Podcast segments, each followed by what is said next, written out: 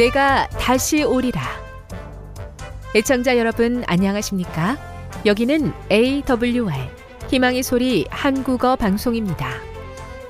본 방송은 천국 복음을 온 세상에 전파하기 위해 제7일 안식일 예수재림교회가 설립한 세계 방송망입니다.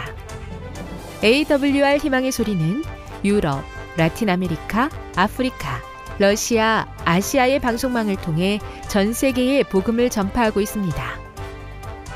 AWR 아시아 희망의 소리 방송국은 한국어 방송을 매일 8시간씩 송출하고 있습니다.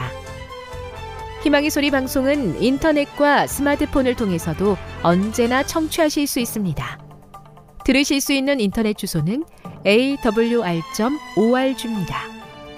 이 시간 희망의 소리 한국어 방송과 함께 보람있고 유익한 시간 되시기 바랍니다. 내가 다시 오리라. 여기는 AWR 희망의 소리 한국어 방송입니다.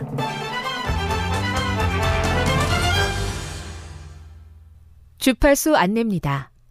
괌에서 송출하는 우리 방송은 한국 표준시로 새벽 1시 30분부터 2시 30분까지 11,755kHz로 새벽 2시 30분부터 3시 30분까지 3시 30분부터 4시 30분까지 15,530kHz로 새벽 5시부터 6시까지 9,890kHz로 4회에 걸쳐 송출하고 있습니다.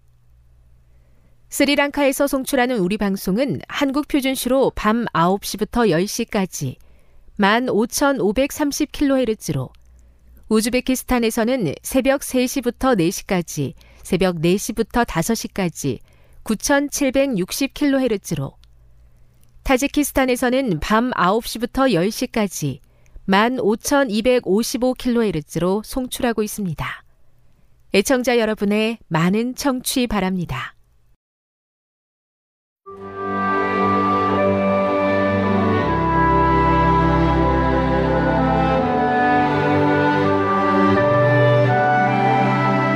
읽어주는 교과 제10과 복음을 듣지 못한 이를 향한 선교 1 12월 9일 안식일의 일몰 시간은 5시 14분입니다. 기억절입니다. 우주와 그 가운데 있는 만물을 지으신 하나님께서는 천지의 주제시니 손으로 지은 전에 계시지 아니하시고 사도행전 17장 24절 누가는 바울이 아테네에서 한 일을 묘사하면서 이렇게 썼다. 회당에서는 유대인과 경건한 사람들과 또 장터에서는 날마다 만나는 사람들과 변론하니 사도행전 17장 17절 바울은 자기의 민족인 유대인들 사이에서 일하는 것이 가장 편했을 것이다. 그러나 바울은 그것에 만족하지 않았다. 그는 다른 사람들에게도 복음을 전하라는 부름을 받았다. 바울은 세계관이 이미 어느 정도 변화된 하나님을 경외하는 이방인들을 대상으로 일할 수도 있었다. 그들이 경외하는 하나님이 메시아이신 예수 그리스도인 것을 알게 할 필요가 있었지만 그들에게는 바울이 그 위에 세워 나갈 수 있는 성경적 기초가 있기 때문이다. 그러나 바울은 철학으로 유명한 도시 아테네에 있는 동안 그 사람들에게도 복음을 전하고자 했다. 아테네인들은 바울이 가르치고자 했던 신앙의 토대가 되는 히브리식 세계관이나 유대인의 역사를 통해 유래한 믿음과는 전혀 다른 배경과 사고방식을 가지고 있었다. 바울은 어떻게 그들에게 다가가려고 노력했으며 그의 시도에서 우리는 무엇을 배울 수 있는가? 학습 목표입니다. 깨닫기. 기독교 배경이 없는 이에게 전할 때는 그 상황에 맞는 방법이 필요하다. 느끼기. 상대방의 상황을 이해할 때 복음이 상대에게 의미 있는 방식으로 전해질 수 있다. 행하기. 선교할 때 비판하기보다는 존중하며 장점을 부각하여 그들을 위하는 사람으로서 다가가야 한다. 다음의 내용을 안교소 그룹 시간에 함께 토의해 보십시오. 1. 대화가 전혀 진행되지 않는 일을 만난 적 있습니까? 그것은 어떤 경험이었습니까? 2. 아테네가 우상이 가득한 도시라는 표현은 어떤 의미를 담고 있을까요? 3. 바울이 이방신을 전하는 이로 보였던 이유는 무엇입니까? 무엇이 그렇게 달랐습니까? 4. 당신이라면 알 수 없는 신에 제사하는 이들을 어떻게 대했겠습니까? 바울을 보십시오. 5.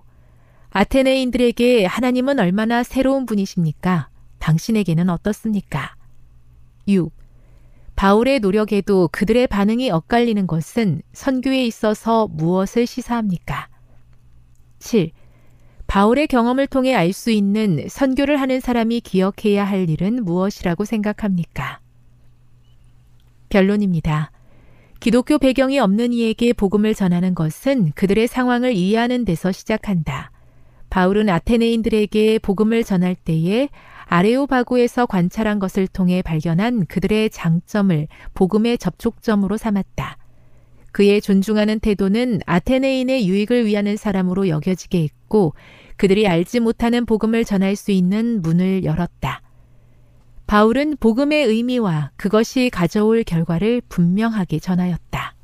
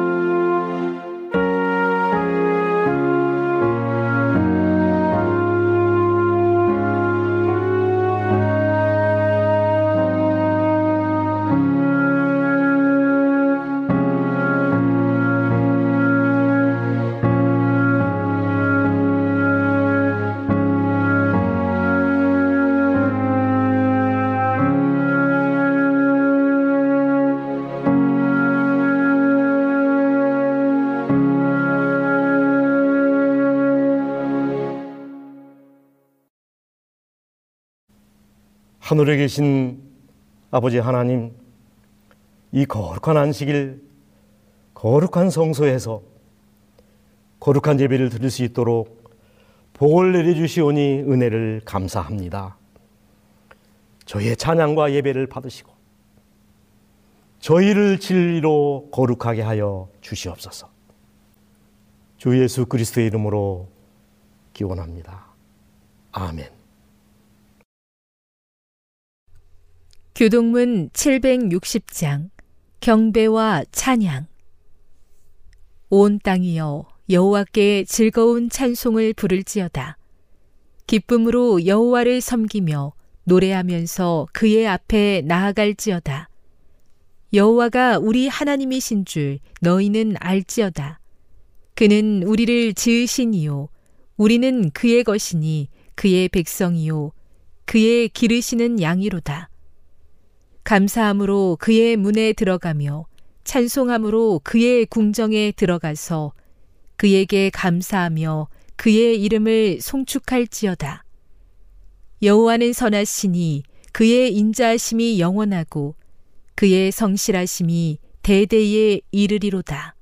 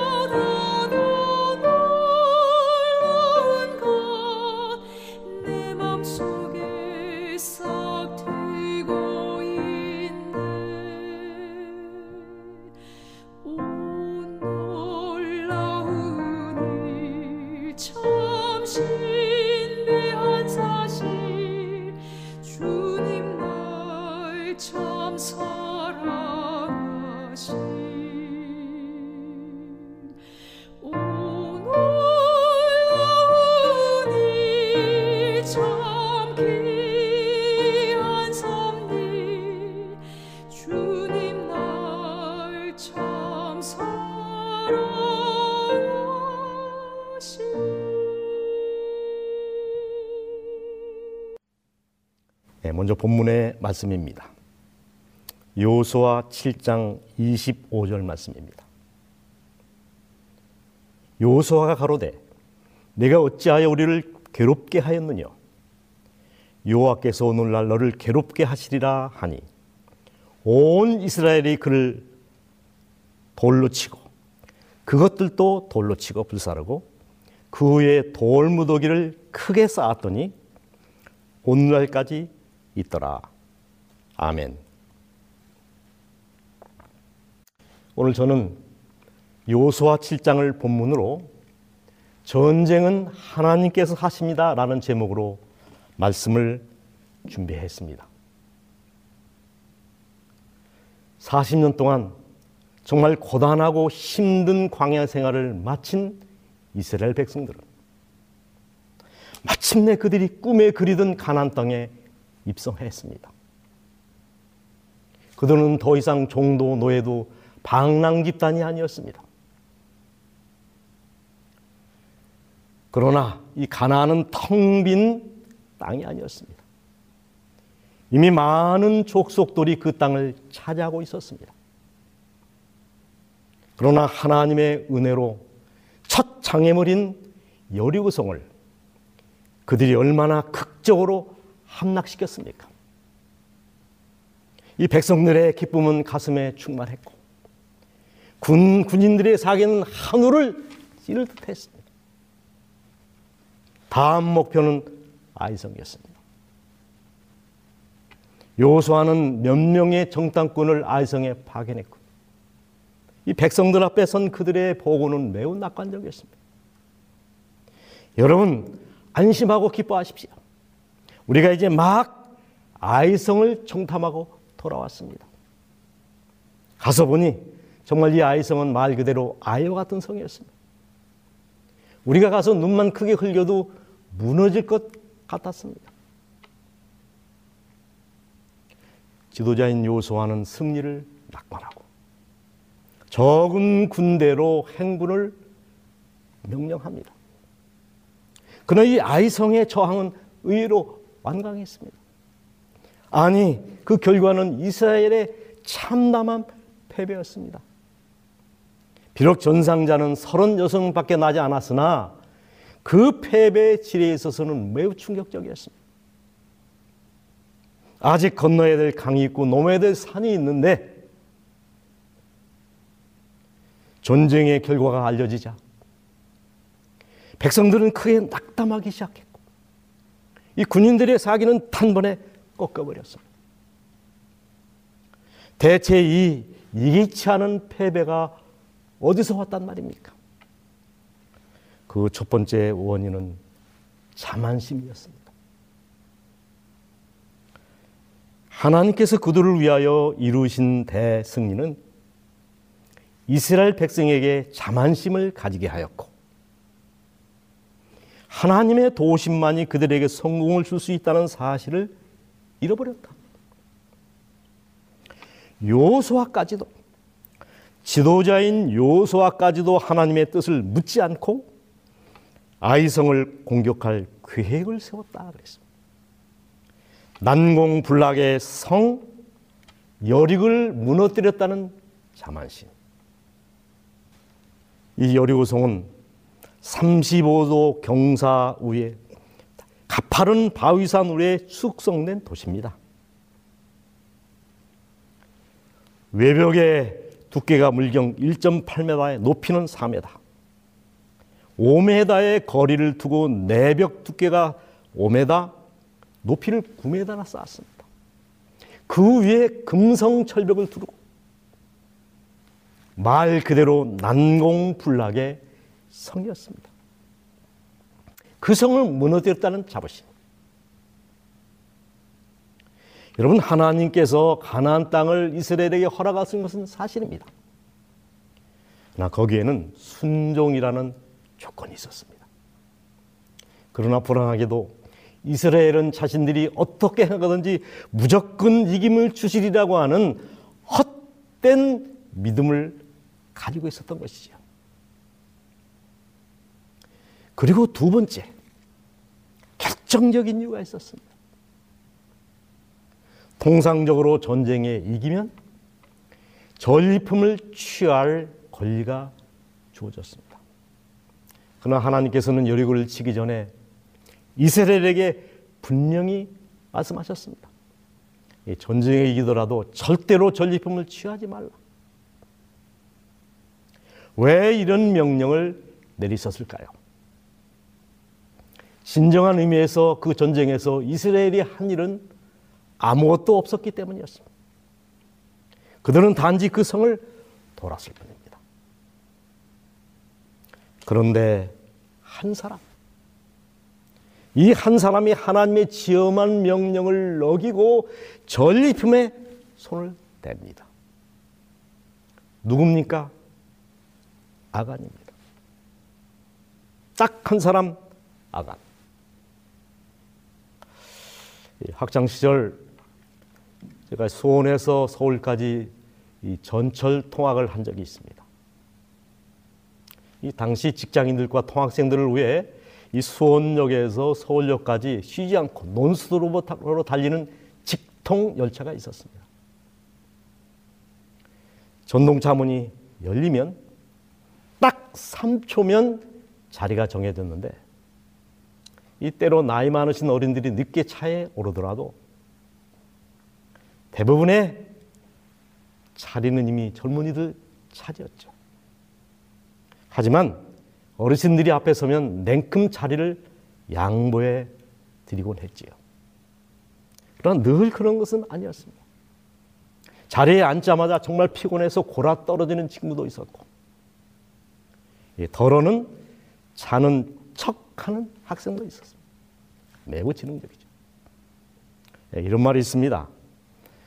자는 사람은 흔들어 깨울 수 있어도 자는 척 하는 사람은 절대로 깨울 수 없다. 맞는 말입니다. 그런데 문제는 두 눈을 똑바로 뜨고 노인들과 눈싸움을 하면서 절대로 자리를 양보해 주지 않는 학생들이었습니다. 말은 하지 아니하지만 어르신 어르신만 피곤한 것이 아니라 저도 지난밤 시험 공부하느라 밤을 꼬박 새웠습니다. 하면서 어르신들과 눈싸움을 하는 학생. 구제불능입니다. 자, 지금 아간이 하나님과 눈싸움을 하고 있습니다.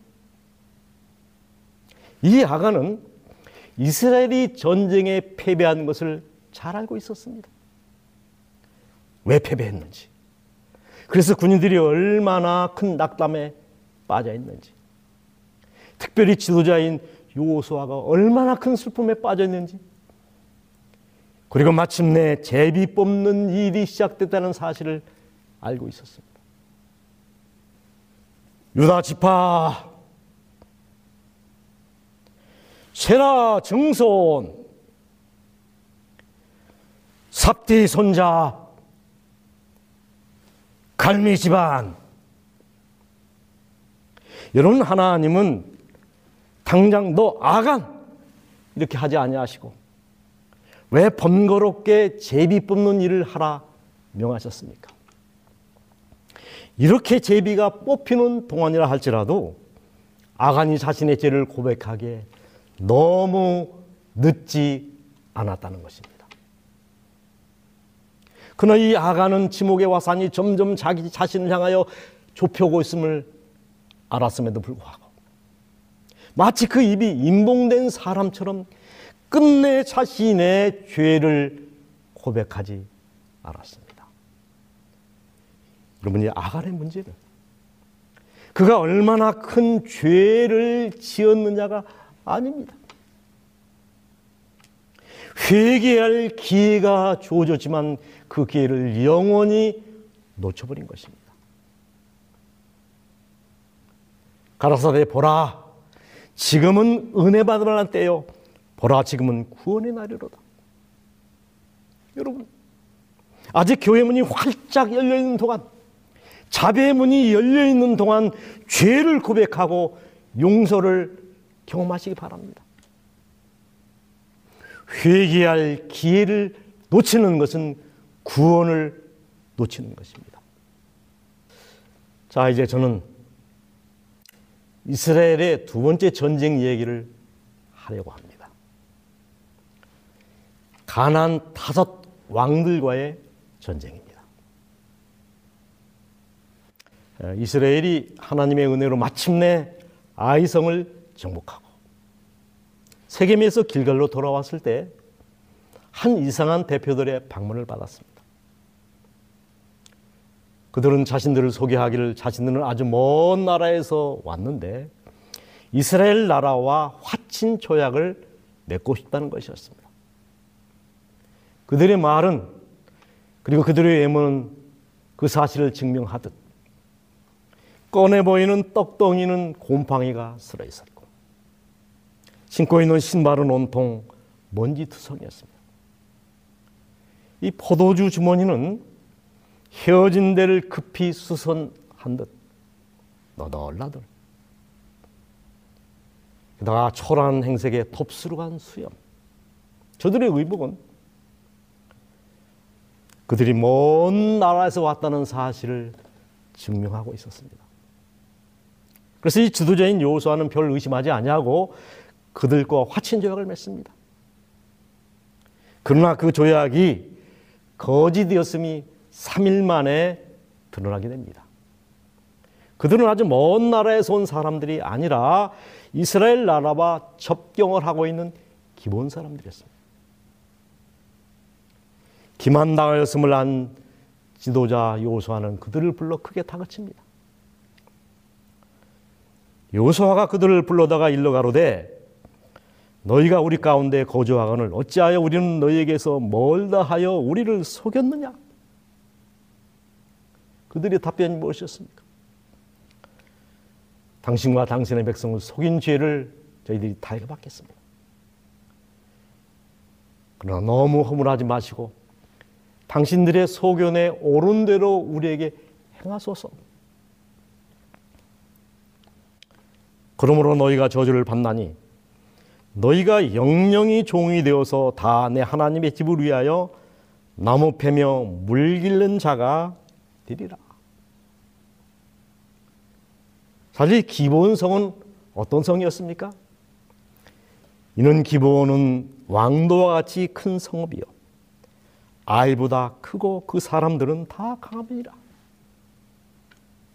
이렇게 강한 아, 이 사람들이 기본 사람들이 이스라엘과 화친 조약을 맺으려 했던 이유가 무엇입니까? 기본 사람들이 노예로서 성막에 매어 장박을 패고 물기는 굴욕적인 일을 감사함으로 응했던 것은 이스라엘인들이 가난 거민에게 끼친 공포심에 대한 현저한 증거였다 그랬습니다. 자, 이 기본 사람들이 이스라엘에게 굴복한 일로 그 주변에 가난 왕들이 크게 당황하기 시작합니다. 그들은 즉시 침략자와 화친 조약을 맺은 기본에 대한 복수를 시작합니다. 에루살렘 왕 아도니 세덱의 지휘하에 가나안의 다섯 왕들이 힘을 합쳐서 갑자기 기본을 공격해 온 것입니다. 다급해진 이 기본 사람들은 길갈에 있는 요소아에게 긴급한 도움을 청합니다. 올라와서 우리를 구하소서. 아모리 사람의 왕들이 다 모여 우리를 치나이다. 여러분이 비록 조약이 기만적으로 이루어졌지만은 요소아는 기본과의 언약 지키는 일에 신실했습니다. 기본을 침략한 가난 다섯 왕들과의 전쟁, 이 기본을 위한 대리 전쟁을 치르게 된 것이죠. 요수아 7장 이하에 그 말씀이 잘 기록되어 있습니다. 요수아가 모든 군사와 용사로 더불어 길갈에 올라가니라. 때 여호와께서 요수아에게 이르시되 그들을 두려워하지 말라. 내가 그들을 내 손에 붙였으니 그들이 한 사람도 너를 당할 자가 없으리라 하신지라. 그들이 이스라엘 앞에서 도망하여 베트론의 비탈에서 내려갈 때 여호와께서 하늘에서 큰 덩이의 우박을 아세가에 이르기까지 내리우심에 그들이 죽었으니 이스라엘 자손의 칼에 죽은 자보다 우박에 죽은 자가 더 많았더라. 저는 이 이야기야말로 성경에 기록된 많은 전쟁 이야기 중에서 가장 통렬한 승리의 이야기라고 생각합니다. 우연한 승리였습니까? 아닙니다. 분명한 까닭과 이유가 있었습니다. 특별히 이스라엘의 첫 번째 패배였던 아이성 싸움과 비교해서 살펴볼 필요가 있습니다. 이스라엘이 가나안 다섯 왕과의 전쟁에서 승리할 수밖에 없었던 비결. 그 첫 번째는 이 지도자가 겸손히 하나님의 능력을 도움을 의지하고 구한 것입니다. 요수아는 하나님께로부터 이스라엘의 원수를 분명히 멸하시겠다는 약속을 받았으나 그는 승리가 오로지 이스라엘의 군대에게 달려 있는 것처럼 그 싸움에 열렬한 노력을 기울였다. 하나님의 뜻을 묻지 않고 싸웠다. 이스라엘 전쟁 때와 얼마나 달라진 지도자의 모습입니까? 그게 다가 아니었습니다. 그는 인력으로 할 수 있는 모든 일을 행한 후에 믿음으로 하나님의 도우심을 간구하였다. 여리고성을 함락시키고 기고만장하여 아무 대책 없이 알성 공격을 명했던 지도자 요소와는 얼마나 달라진 모습입니까? 태양아, 너는 기본 골짜기에 머무르라. 달아, 너도 아얀 골짜기에 그럴지라고 명했던 그 확신은 여러 시간 동안 땅에 엎드려 기도했던 믿음의 담력에서 온 것입니다. 여기 입장은 약 많이 다르지만은 또 다른 말씀이 있습니다. 하나님께서 이스라엘 역사에 있어서 이런 중대한 시기에 엘리야를 사용할 수 있었던 것은 그가 대신앙가였기 때문이 아니었다. 그가 기도할 때 그의 신앙은 하늘의 약속에 닿아서 그것을 붙잡았고 그의 탄원이 응답될 때까지 기도하기를 계속했다. 오늘날 세상에서도 이와 같은 신앙, 곧 하나님의 말씀의 약속을 굳게 붙잡고 하나님께서 들으실 때까지 그 약속을 놓지 않는 신앙이 필요하다. 선지자는 말합니다. 하나님의 기별을 전하는 자들이 그 일에 성공하고자 하면 하나님 앞에 오래 머물러 있어야 한다.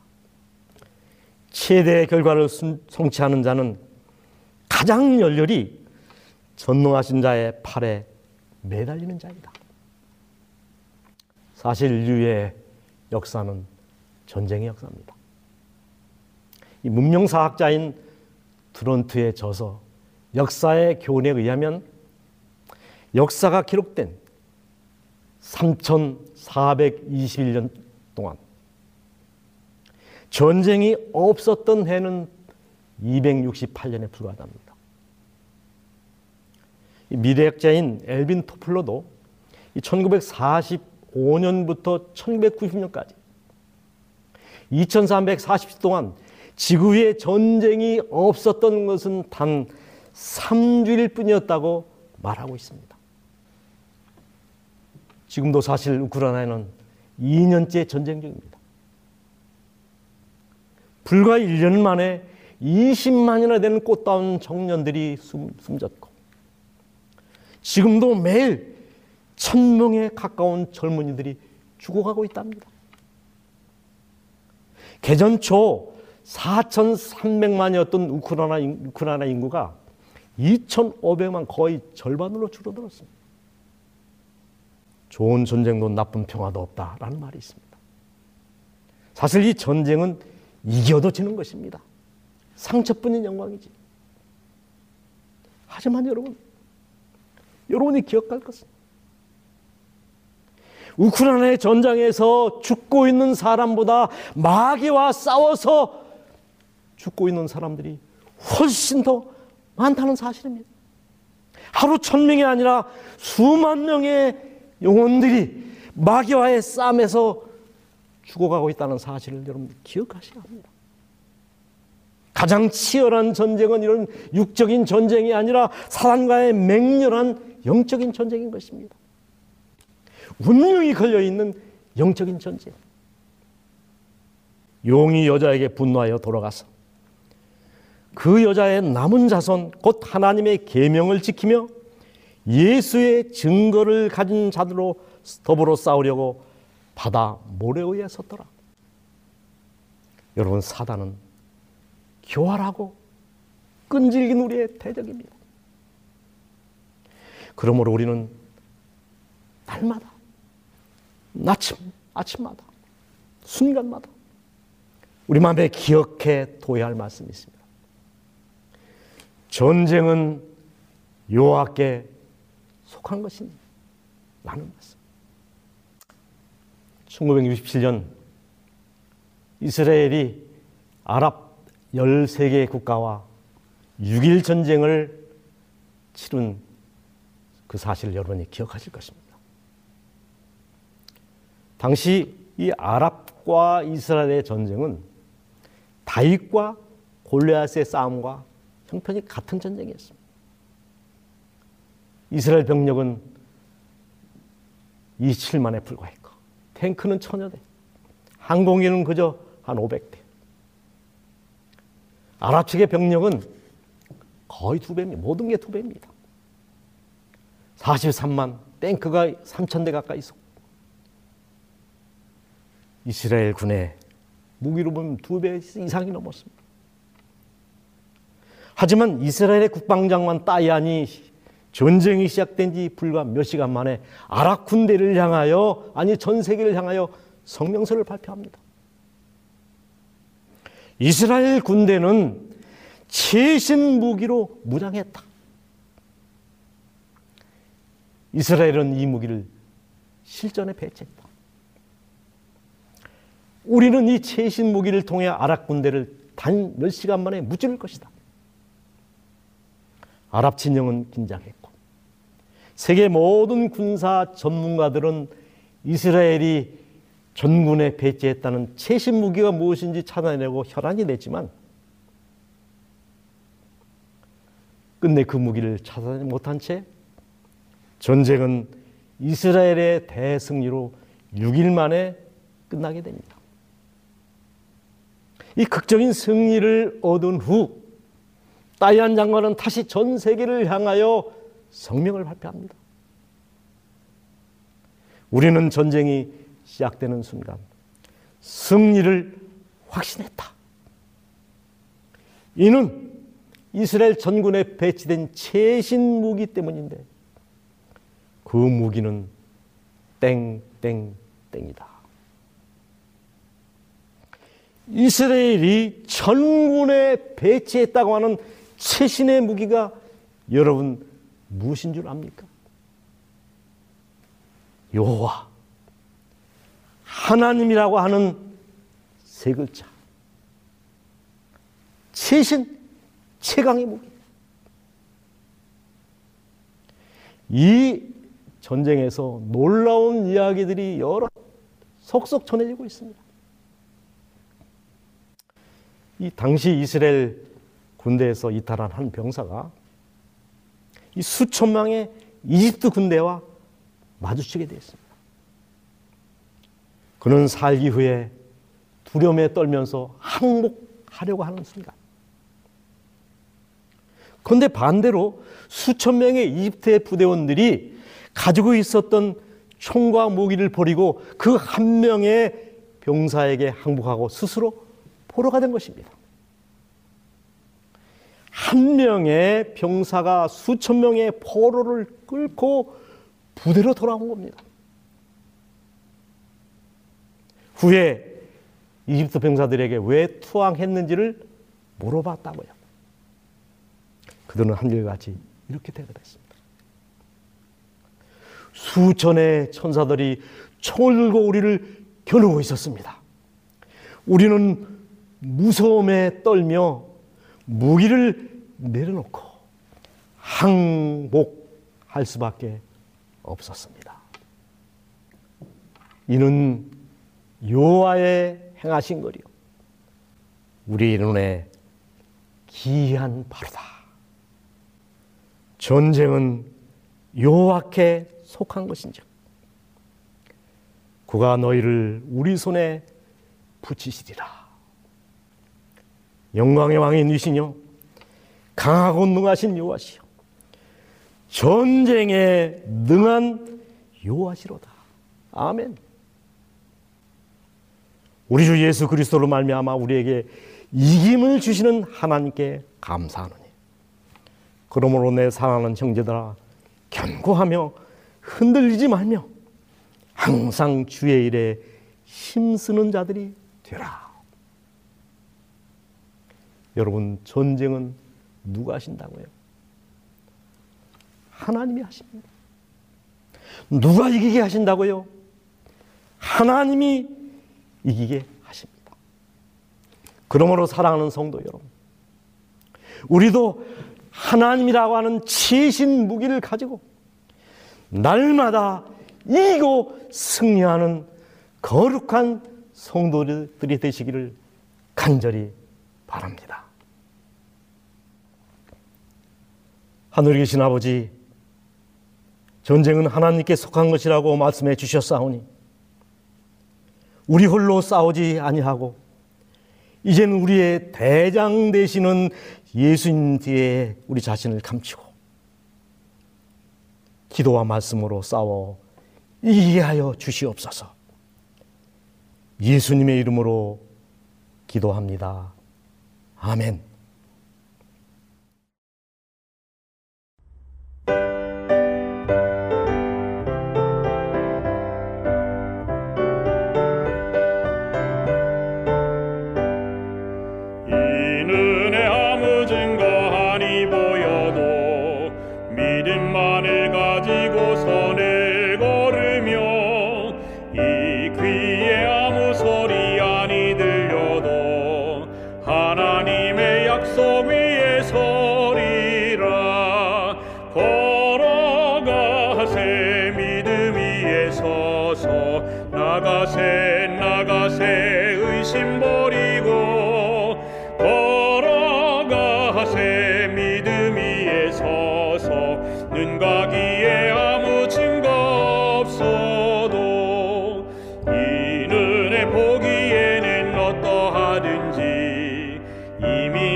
당신 걸음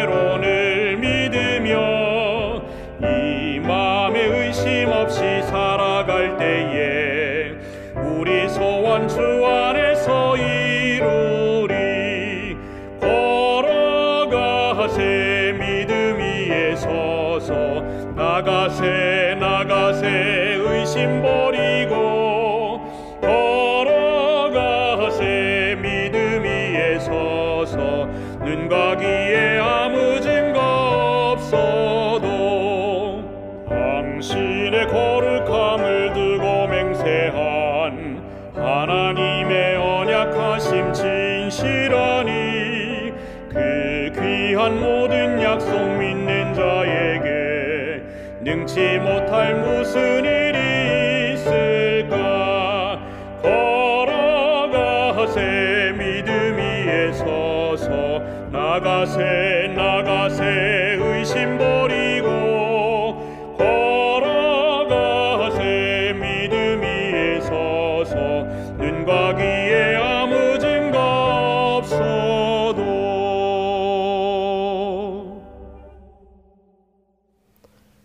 이제는 주 예수 그리스도의 은혜와 하나님의 사랑과 성령의 교통하심이 주님을 사랑하는 성도들 위해 지금으로부터 영원토록 함께 하시기를 간절히 축원하옵나이다. 아멘.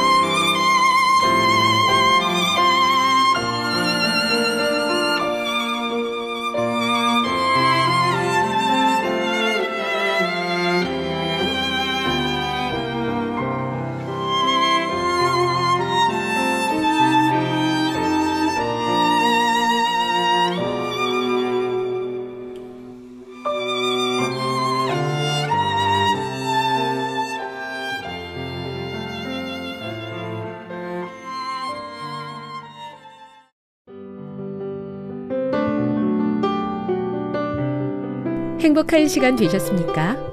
지금까지 여러분께서는 AWR 희망의 소리 한국어 방송을 청취하셨습니다.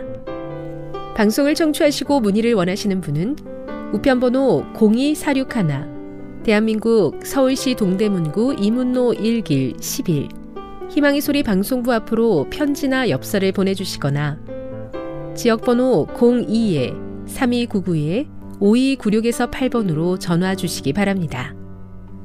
지금까지 함께 해주신 애청자 여러분들께 감사드립니다.